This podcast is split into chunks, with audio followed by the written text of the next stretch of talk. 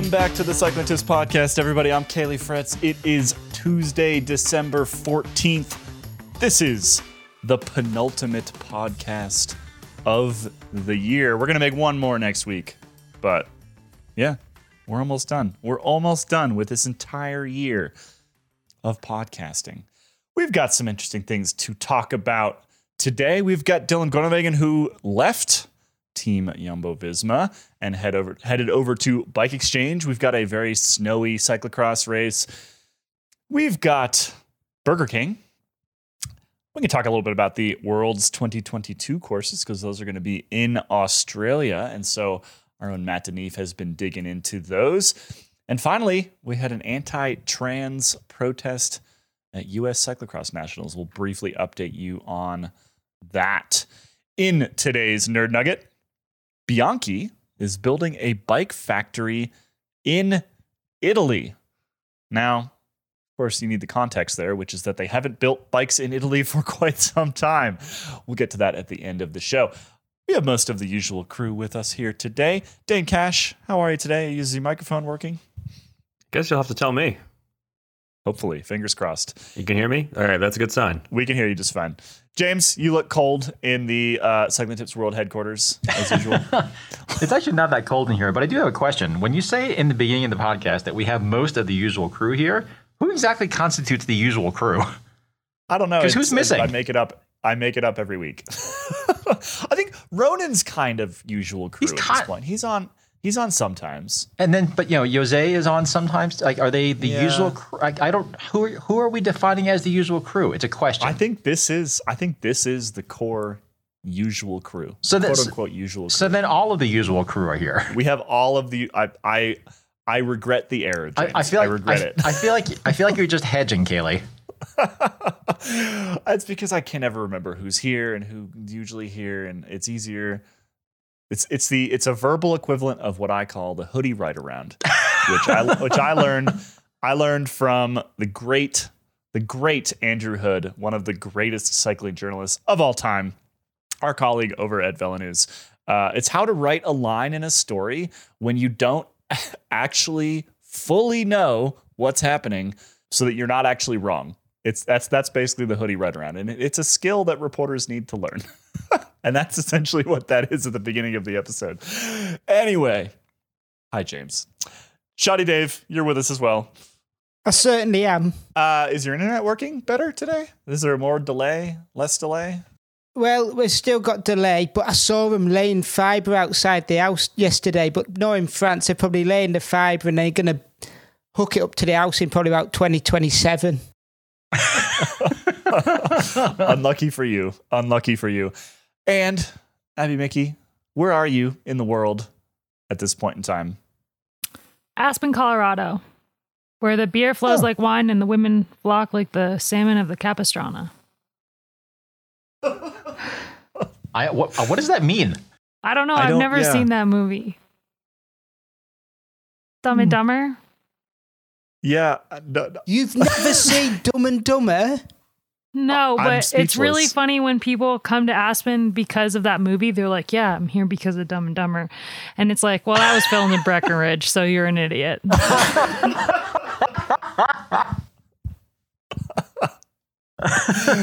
Uh, are you going skiing? Uh, we have shockingly There's no little snow. snow. Yeah. Um, They Hmm. haven't been able to set any of the Nordic tracks yet um, on this December 14th. Oh my God, that's so sad. Uh, and there's only like one run open on, on Aspen Mountain. So I am waiting to buy my $100 daily pass for a day where it's worth it. You should come down to Purgatory. Ski down here. While you're waiting, Ab, you can watch Dumb and Dumber. You won't re- regret wasting the time. One of the greatest Jim Carrey movies, if not the greatest Jim Carrey movie. I think I'll pass, but thanks for the suggestion. I've made it this far in life without watching it. We got 25 inches last week, Abby. Well, Come on down. Come skiing. It'll, it'll be great. That's Blah blah fine. blah. Durango's so awesome. Everyone should come down to Durango. Blah blah blah. Well, this episode is off to a quite normal start. Uh, let's get let's get into today's today's show. But before we do, the penultimate Continental ad, unless they come back for next year. We don't know, actually. I, I haven't talked to the sales guys. Uh, what are we learning about Continental this week, Shoddy? Do you know what? I haven't looked at a thing yet because I'm looking up Dumb and Dumber quotes now. We got no food, we got no jobs, our pets' heads are falling off. Right, into the uh, into the ad now. there we go. Anyone who rides throughout the winter months knows how much it sucks to change a flat when you can barely feel your fingers. Enter the Gator Skin Hard Shell.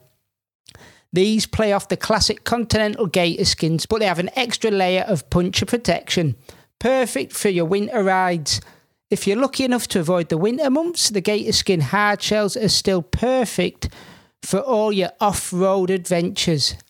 The Gator Skins are one of Continental's classic tyres. They come in a range of sizes from 23mm right up to your 32mm, as well as 650B, 26 inch, and 27 inch. Another great quality of the Gator Skin is that they won't break the bank.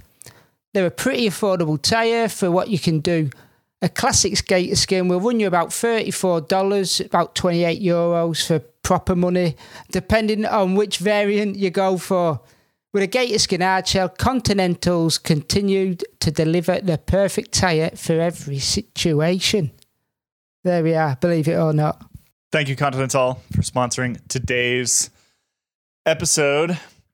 Let's get into it. Let's get into the show. Now, the first thing on my little run sheet here, Dane, is Dylan Groenewegen, who left Team Jumbo Visma and is headed over to Bike Exchange. What's going on here, and what are some of the well? Why did he go? Basically, Yeah, another leaving early to go somewhere else transfer. We've had quite a few of those the past, well, few months, but you know, past several years really. Uh, it's usually been DSM doing this, uh, but in this case, it is Jumbo Visma and Dylan Groenewegen, who, while his 2021 campaign was not his best, uh, and he had he, he served a suspension, uh, who up until you know his suspension really, uh, I think was one of the, the very best sprinters in the world, and all indications to me are that he'll, get back to that. No reason to I think no reason to think that he wouldn't. Uh, so it's a pretty big deal that he would leave early to go to Bike Exchange. And yet, I think it's a move that works out for all parties. It kind of makes sense for, for everybody involved. So he still had time left on his contract uh, at Jumbo Visma, where he'd been for, for quite some time. Uh, instead, he is headed to Bike Exchange on a three year deal, uh, starting starting uh, in 2022. And yeah, I think everybody wins here. Uh, Groenewegen is a four time Tour de France stage winner on a team that or previously on a team that was heavily focused on not winning stages, but trying to win the overall. When you've got Primoz Roglic and Jonas Vingegaard, uh, you've got other priorities, and it seemed as if they were not going to be focusing on Dylan Groenewegen's Tour de France plans, and you know even the stage hunting goals that they might have. They've got Wout van Aert for that. So Groenewegen apparently wanted to, well, uh, unsurprisingly, try to win stages of the Tour, and with that opportunity not really there at, at Jumbo Visma, he's going to go somewhere where he probably will have that opportunity. Um, there's some great reporting from Andrew Hood over Velo News about you know how the move came together, and yeah, it basically came about when Bike Exchange decided they wanted to s- secure a, a big name sprinter, and they realized that Groenewegen actually, despite not seeming available to the outside, maybe was available. Uh, and in a way, I think this is a really interesting move in, in contrast to some of the DSM stuff. Because if you looked on social media on Saturday, I, I kind of wonder if there was a directive from Jumbo Visma to for everybody to do this. But the whole team was very friendly. They were very, you know, we'll miss you, Dylan. We love you, Dylan. Uh, good luck at your new team, Dylan. It was everybody wanted to make it very clear to the world that this was not an acrimonious split. This was a happy split. This was a well, we don't have to pay. Well, I- I'm sure they didn't say this, but I think Jumbo Visma's thinking we don't have to pay this guy anymore, and he gets to go do his own thing. And I think Dylan Groenewegen's happy that he was let out of his contract.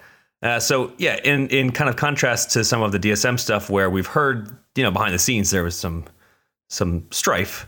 This seems to have been something that everybody said, okay, this works out. Let's all do this. This is great, and everybody wins. Yeah, it feels to me like a pretty perfect match, actually. I, I mean, you've got you've got a guy who's won a lot of sprints, including very, very big sprints, Tour de France sprints, going to a team that won a grand total of nine races this year, the third worst of any World Tour team.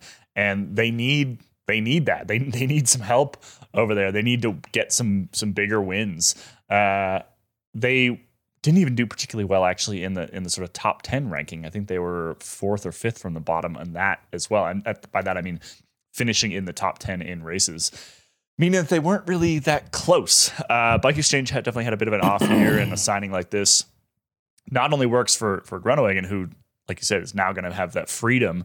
Uh, I think way more freedom than if you're sitting in the same team as you know Wout van Aert and Roglic and everything else. He'll also have a team that is desperate to get victories and is therefore more likely to build, well, a whole unit around him, I think. Yeah, you look at Bike Exchange over the past couple of years, it does feel like a team that sort of slipped down the slope quite a bit from its glory days. So it's it's nice to see that they're getting a bit of fresh talent in there, mixing things up. Like Chavez is leaving, so you you do wonder how their um, Grand Tour lineup's gonna gonna change because obviously they've still got Yates there to do a bit do a bit of damage, go for one, one of the Grand Tours, but there, obviously there's two other Grand Tours free for just going out for stage wins now. I think it's a pretty smart move given that with the GC focus, I, it's really hard to to pull off those wins unless you're one of two two people, maybe three if you include Egan Bernal. Uh, it, it, there's not a large pool of people who can win the Tour de France. I mean, some people might say there's only one person, like Tadej Pogacar is that good. Uh, but the fourth or fifth best Grand Tour rider in the world is that's already you're already like probably not going to win the tour with a fourth or fifth. But So you might as well not expend your resources there. And I think the Bike Exchange is making a great move here, getting a guy who can win uh, sprints at the at the biggest race in the world, and and yeah, nice move for them. I I would I would kind of counter that, and I don't necessarily believe what I'm about to say, but I've heard from sports marketing people, and I've certainly heard from teams that they believe a top 10 at the Tour de France is worth more in some cases than a stage win at the Tour de France, which doesn't make a whole lot of sense to me. I feel like a stage win always feels like a bigger thing than than you know the rider that cruises around in eighth the entire month and nobody ever talks about. But I think they're t- they're taking into account things like there's a lot you get a lot of local media if you've got someone sitting in seventh. I mean, imagine you know Sepp Kuss sitting in seventh, right? Velo is going to write a whole lot of stories about that American rider in seventh place. But even so, I don't I don't necessarily I, I, guess I just I wonder how that math works out, right? I wonder whether that's actually true that you're better off with a with a sprinter like Dylan Groenewegen than a GC rider who might finish fifth or sixth or seventh. So, so I think uh, you know I've heard I've heard the, that too, and I think it's particularly true in Europe. Um, you know, fifth or sixth in a Grand Tour is a big deal. Uh, but they are, they kind of already have that. I, I, my point isn't so much that, that uh, you have to pick and choose between those two things. They've already got the guy who can finish in the top ten and that's at you know, Simon Yates has won a Grand Tour. He's he's he's clearly good enough to finish in the top ten of a Grand Tour. Uh, so I don't think they really need to make too much of an effort to go find another one of those riders when you've you've already got a dependable Simon Yates. The question is, can Simon Yates actually stand on the top podium of a Tour de France? And that uh, I don't know about that. So you might as well instead of trying to instead of trying to build around that, well, if you go get Dylan Groenewegen and maybe one other lead out guy, all of a sudden you can win sprints at the tour. I mean, who who knows if he'll return to that level? He it's it's been a little while, not a long not a long while since he was at that level, uh, but pretty pretty recently he was you know one of the top, very very top sprinters in the world. And that's it. It's, it's I would say it's not just getting a top ten at a Grand Tour that's worth more than a stage win. It's getting multiple stage wins, I would say, is worth more than getting a top 10. So getting a top 10 and getting one stage win is there's, there's the balance in there. And that's where Groenewegen comes in. If you can get multiple stage wins, it's definitely worth more than getting a top 10. 100%. Yeah. I think it's a great move. Uh, like you said, Dane, great move for Groenewegen, great move for Bike Exchange as well. Uh, great move for Jumbo Visma, who, like you said, don't have to pay him anymore and don't have to worry about trying to support a sprinter as well as win the Tour de France. So, really, a, a one of the one of the smartest, best transfers I think we've seen this offseason. I do kind of wonder what Michael Matthews thinks of all of this. Um, he's got a different skill set from from Dylan Groenewegen's. Groenewegen's a, a purer sprinter. Not that Michael Matthews can't win an occasional bunch kick, um, but with Groenewegen there, I think he's going to have few opportunities to try, which could also reduce his opportunities to rack up green jersey points if that's something he had in mind. So I, I can't see Michael Matthews being thrilled with it. I mean, I don't really. This doesn't really seem to help him much. Uh, but I No. wonder if he's at least kind of okay with it. Anyway, it's happening. So I mean, I yeah, I could see him getting roped into into lead out duty. Honestly, if if Groenewegen is, sort of returns to the best sprinter in the world, kind of kind of position that he's been in in the past, I could I could see that happening. Which yeah, Matthews would not be stoked about at all. Let's move on from Dylan and talk about a snowy cyclocross race, snowy cyclocross races over the weekend. This is your weekly cyclocross segment. How long is it going to be this week? Who wants to tell me about it, Dane?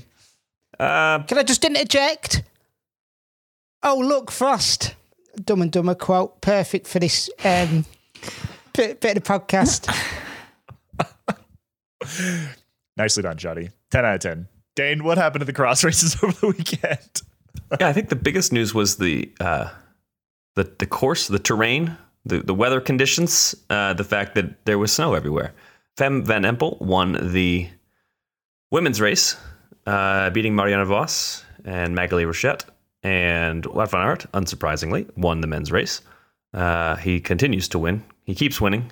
But yeah, I think the big story was the fact that uh, Val di Sole was was covered in snow, and that had a lot of people talking about the cyclocross world's uh, interest in going Olympic, and the fact that it it technically has to take place on snow for that to happen.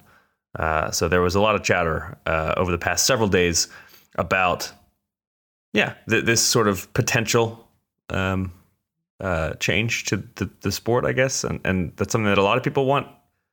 I don't know, I don't, I don't know about that, but uh, if you want to see what racing on the snow is like, you can go watch the Val di Sole races, and you can see people slipping all over the place.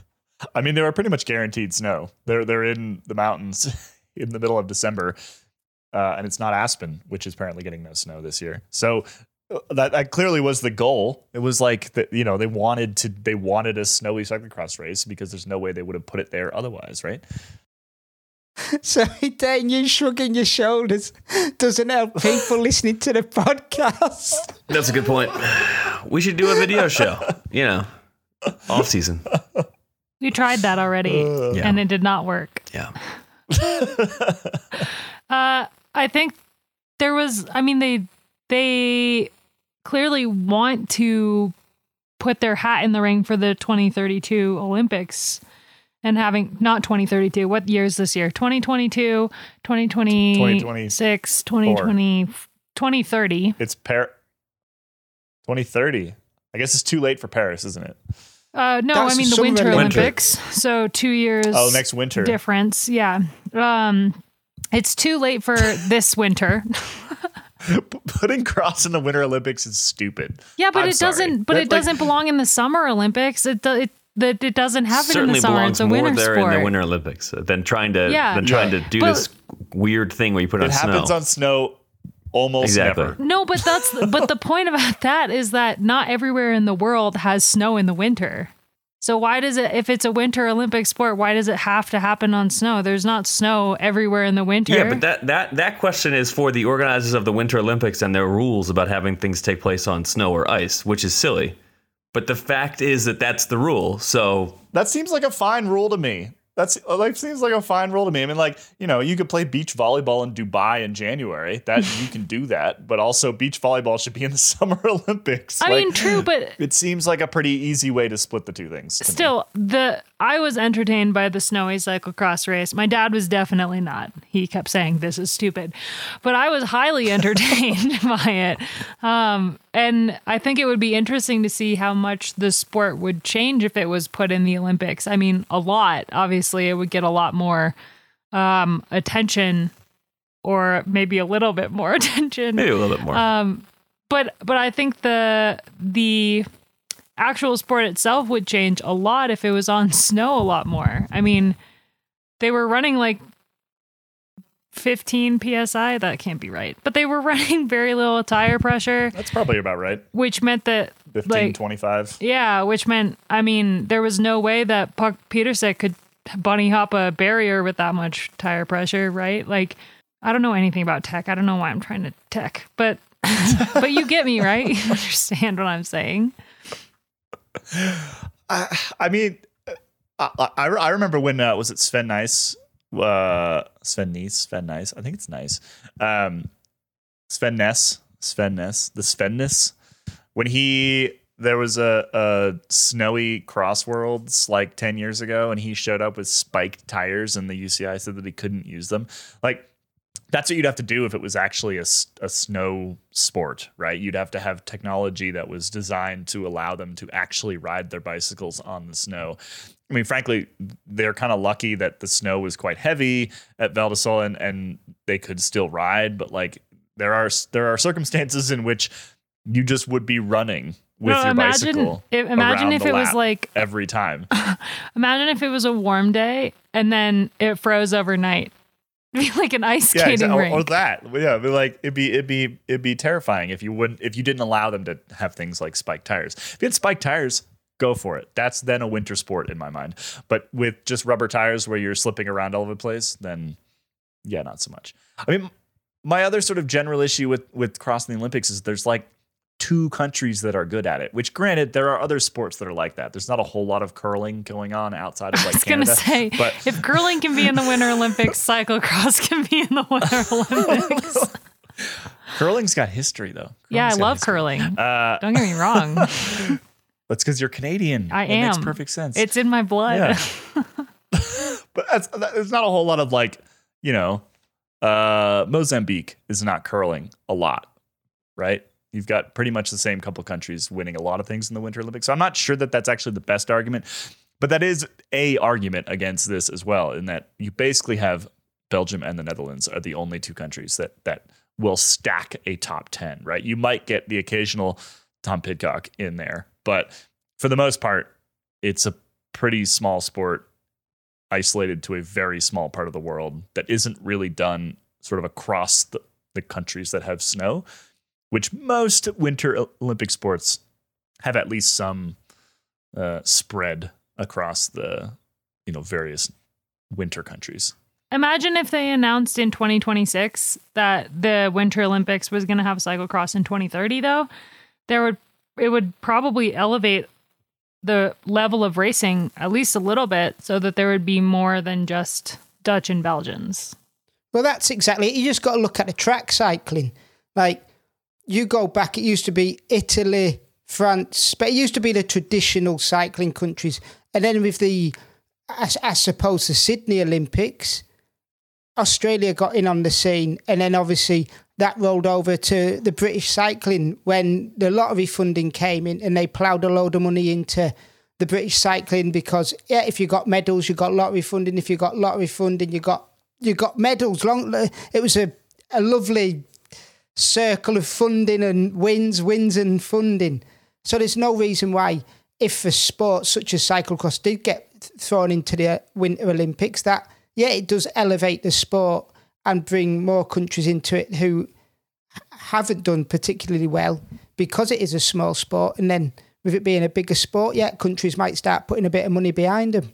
I think if it didn't get brought in the Olympics in the sort of uh, American heyday, like the peak here, what eight years ago, I don't think it's going to now. Unfortunately, But I you- think that that money talks, and I think that they pay attention to where markets are, and I don't think it, it will happen. Great, we're going to see gravel in the 2032 win- Summer Olympics. I think I think that's more likely. in, in that case, BMXing shouldn't be in the Olympic. BMXing should have been in the Olympics back in the eighties, but it only got into the Olympics what uh, to, Oli- to 2012 was it? That's true. Maybe they're not very good at what they do. uh, anyway, let's move on. Let's move on from cyclocross. That was the long cyclocross segment. You're welcome, cyclocross lovers. Uh, let's talk about Burger King. Dane should talk about Burger King because he is a massive fan of chicken nuggets. Uh, but It's not true. Yeah, but let's be clear. I mean, McDonald's chicken nuggets vastly superior to Burger King's chicken nuggets, Dave. So I don't know that I want to be associated with this. Uh, We haven't used that nickname in a long time, but we used to call Dane McNugget for I this think exact Shoddy reason. probably, So- st- yeah, I, I, he's still, yeah, because he is the original. He yeah, he was there. Uh, he he he saw me order the McNuggets after Roubaix in whatever years that was. Uh, but Yeah, this is this is not a McDonald's sponsorship. Unfortunately, it's a Burger King sponsorship.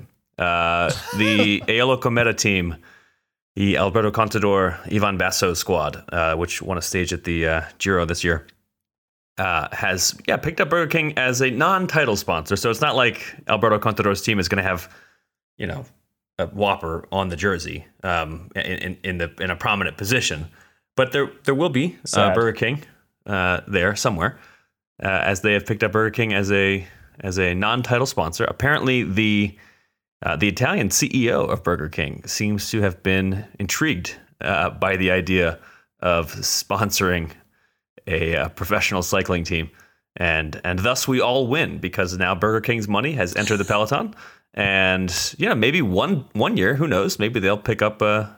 To take on a greater role, maybe there'll be a title. sp- Maybe they'll inspire Wendy's and McDonald's to get in. And I'm I'm looking forward to that. I'm hopeful that that fast food money will will come into the sport.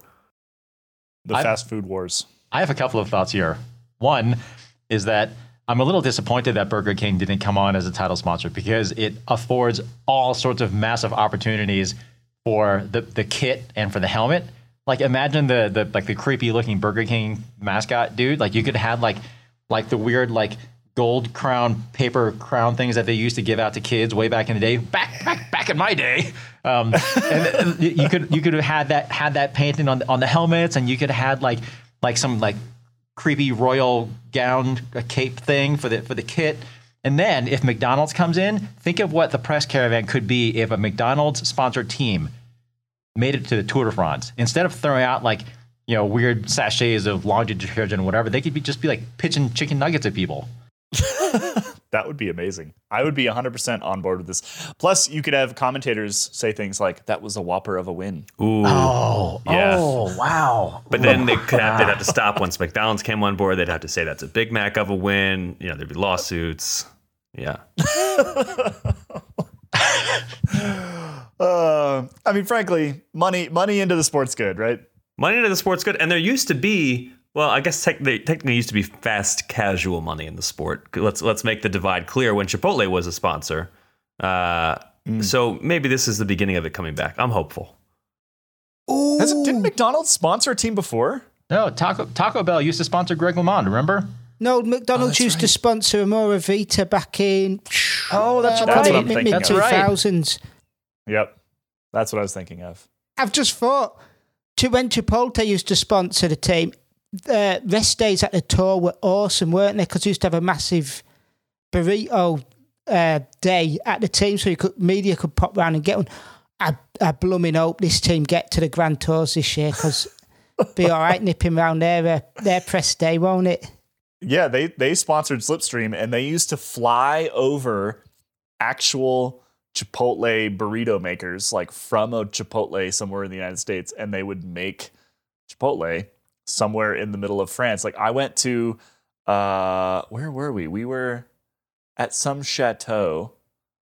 The one with the purple robes. Anyway, J- is like a member of this of this wine thing. And so we're in this like beautiful chateau somewhere in wine country, having wine on a rest day at the Tour de France, and out come trays and trays Oh, that just sounds wonderful. Chipotle burritos. Oh man.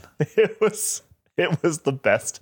It was the best day I've ever had covering the Tour de France. We'll put, we'll put it that way. So yeah, I, I 100% hope that uh, that we end up seeing Burger King uh, back at the rest days of the Tour de France. I don't think that that team has Grand Tour ambitions at this point in time, but you never know. It's got Contador and Basso. yeah, I mean they, they'll, go, they'll Anything go to happen. they'll probably go to the Giro. I mean that that's the thing. So Yeah. I don't know about the tour, but sounds like I'm covering the Giro this year. Is this a better sponsor than Lidl then? Well, Lidl, we've never gotten anything out of Lidl, which, for those not aware, is a is a grocery chain uh, that sponsors Patrick Lefevre's team under whatever name it is. It is currently Deceuninck. What's the what's the no? Deceuninck's gone. Uh, anyway, we'll call it. We'll just call it Quick Step forever. I feel like food sponsors are the best for free stuff because like you're not gonna get a not gonna get a free floor, right? Like from Quickstep, they're not gonna like show up and just or like window fixtures from Deceuninck. That's not really something they can hand out at an event. I went to a press conference once where they were handing out little little floor samples. Uh, I didn't Oh, take oh, one, okay. because I didn't I didn't think eight square inches of floor was going to do me much good, and I was in a rental car and thought it would just probably get thrown out. But they did have them there. Caley, you were supposed to strap them to the bottom of your feet so that you felt like what if so you you can tell what it felt like to walk on the floor all the time. Ah, I just it didn't even occur to me. But if you're at the 20, oh, was it 2018 tour, I think, something like that, you could have got as many free bananas from Quick Step as Ooh, you would that's have right. liked. Because at the, at the Oh, Shadi, I was there with you, wasn't I? Yes, it was amazing. They uh, had the press launch in a Lidl, believe Yeah, I remember it or that. not. the- that was really the day strange. before. I mean, it came up like an And- escalator because it was. I don't Yeah. know why they had an escalator at the Lidl, but it was like they the whole team came up the little escalator, and there like the fanfare wasn't. It just didn't seem as as like epic as maybe a team presentation for the tour should have been, but it was also kind of hilarious and cool at the same time. Yeah, but but they delivered something like hundred cases of bananas instead of hundred kilos or something. Wasn't, exactly. Wasn't that it? Exactly. The um, the guy who organises all the media stuff, the stuff for the Start Village, asked for like ten kilos of bananas for the next day from the from Lidl, and they said, "Yeah, yeah, no problem." And yeah, they delivered him something like hundred kilos of bananas. And you went, you went to the team vans that the next morning, and the vans were full. Underneath the team bus was full. It was like bananas, and at hundred kilos of bananas, hundred kilos of apples. It was incredible. Why, why why do people listen to us talk about this stuff? Why? I don't know. uh, we do have some good stories. Moving on to 2022 World Championships, which are happening in Australia, our spiritual home at Cycling Tips. Uh, Abby, what's going on in the gong? Oh God. you said that once, and I was like, I hope he never says that again. Says that again, and then you just said it again. And I That's what they call it. I It's in the. Wikipedia page. They, they call it the gong. uh, the, Aussies Aussies cannot say an entire word. I don't know if you were aware of this. It's I did know impossible for that. them. Yeah. Yeah. The courses for the Wollongong road race and time trial, road races and time trials, later in September of 2022 were kind of released. Uh, they released a cryptic look at the courses, but didn't actually say what they're going to be. So basically, there's a long kind of stretch along the coast that goes into two laps uh, two circuits. There's a smaller circuit that goes along the Wollongong City cir- City Center, and then there's the Mount Keira loop, which contains a 8.7 kilometer long climb with average gradients of five percent. There's also a kicker in the the Wollongong City circuit as well. So this is a pretty hilly course, actually. Um, as I said, we don't we don't know how many circuits of these there how many circuits of each loop they're going to do. We don't have actual concrete details on the lengths of each race, but it's a 35 kilometer long opening la opening stretch and then the Mount Keira loop is longer than the Wollongong City circuit. Um, the women's race is predicted to be 174 kilometers with 2,660 meters of climbing, which you can kind of compare to Innsbruck, I would say, actually, which was an incredibly hilly road road race for Worlds, um, and also that is way too long. And we will get into it on freewheeling, but that is a that is a long ass road race. For the men, it's gonna yeah, that's it's too long. For the men, it's going to be around 250, 280 with I think I saw somewhere 4,000 something meters of climbing. So it's uh it's not a it's not an easy world's course. It's not not sprinter friendly. I think that's those, those straight numbers are actually not too dissimilar to the uh, the Flanders race this year. Um, I mean, over the course of 270k or whatever, that's you know, getting to 4,000 meters is not is not too surprising. Uh, but yeah, we we need to see the de- the actual details of the course itself to really know who it favors. But I think it's clear that it's not going to be a uh, a Mark Cavendish bow out at the end of his career or something like that. I think it's going to be a different type of rider than that. And yes, if you want to hear about the very long women's road race course.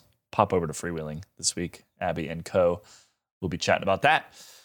Last thing on my list today. This is just a, a we're going to do a brief news piece here because we don't really have the time or space to to dig too far into this, but we wanted to let listeners know. So there was a there was an anti-trans protest at the U.S. Cyclocross Nationals over the weekend, uh, and that has kind of blown up into a pretty vigorous response from both attendees and activists who were not pleased by that fact, and were not pleased with USA Cycling's handling of the fact that these uh, these protesters were on the side of the course with big signs that said "Save Women's Sport."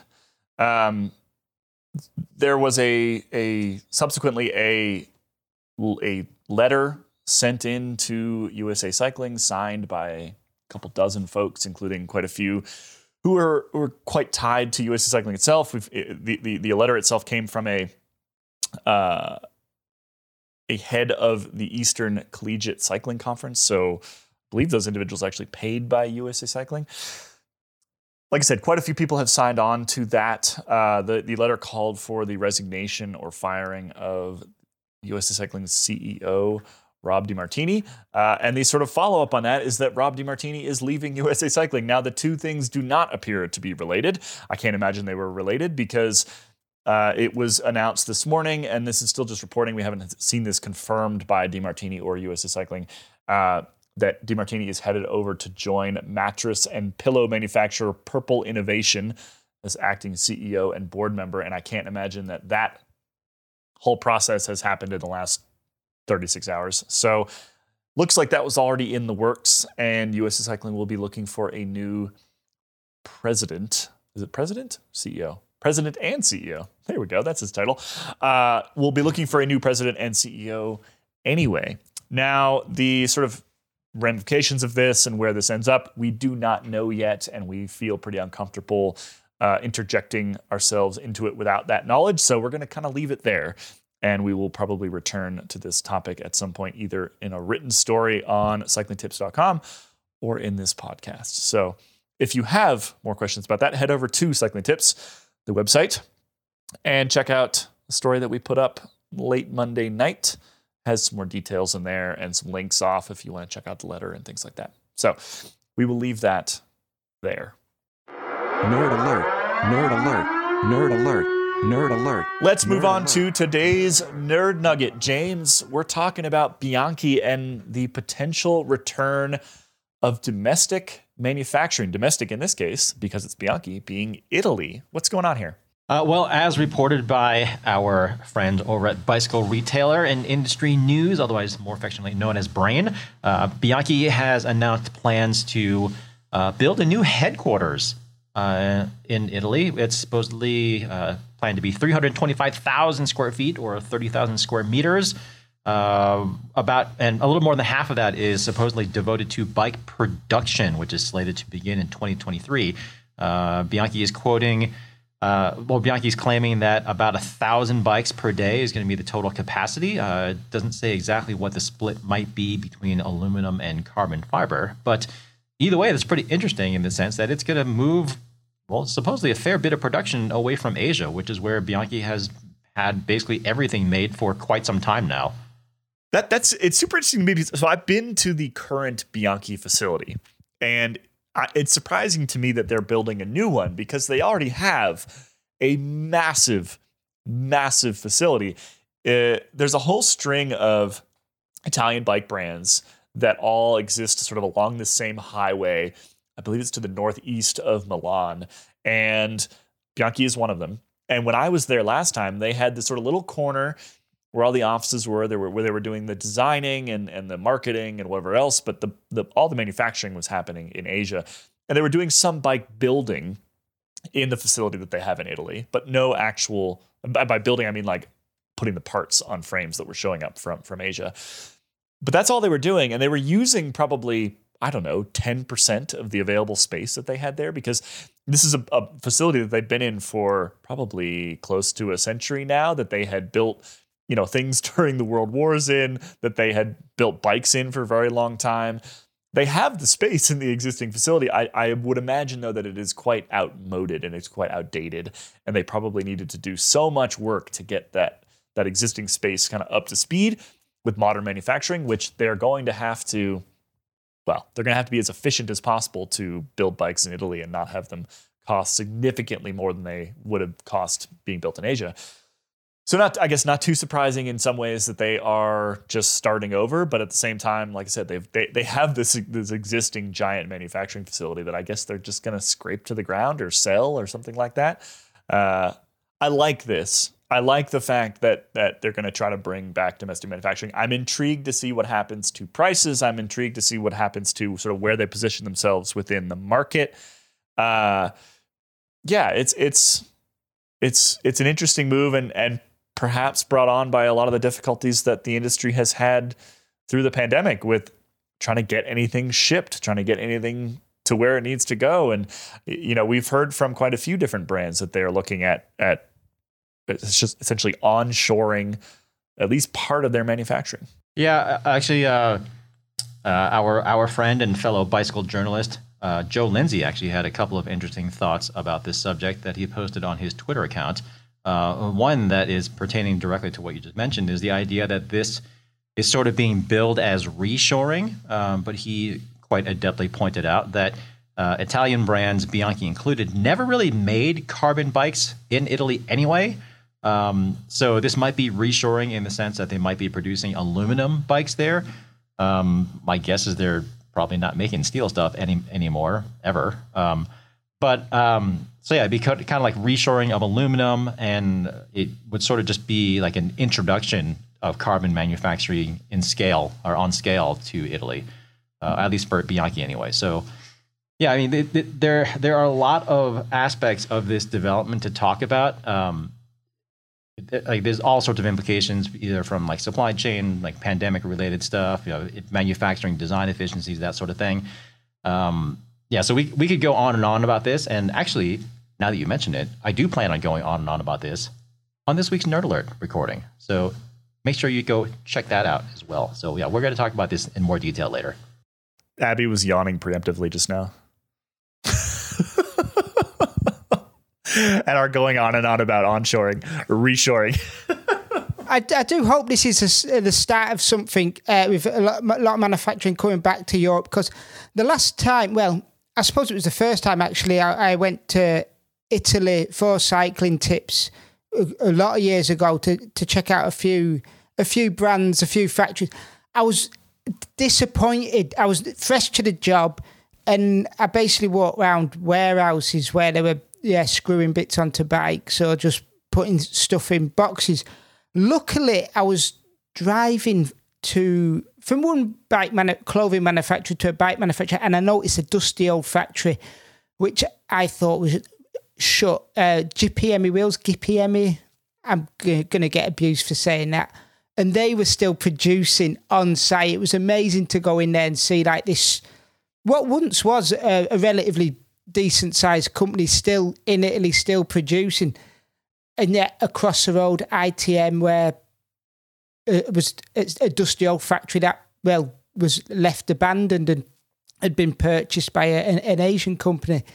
So yeah, fingers crossed it's the start of something. I know Mavic are um, opening a new factory just outside of Annecy, um, and uh, also plan on bringing the budget wheels back into Europe as well. Interesting. Yeah, I, I haven't actually thought about Mavic in a while. I wonder what they're up to. Uh, well, we'll keep an eye on this. It's an interesting development, and as Shadi was saying, it's it's sort of happening across a couple different parts of the industry at this point in time. So we'll let you know what else happens. I think that's it for us this week for the penultimate cycling tips podcast of the year. Thank you for listening with us all year. Uh, we'll be back next week with the final episode of the year. I think it'll be the best. All right. Bye, everybody. Thanks for listening.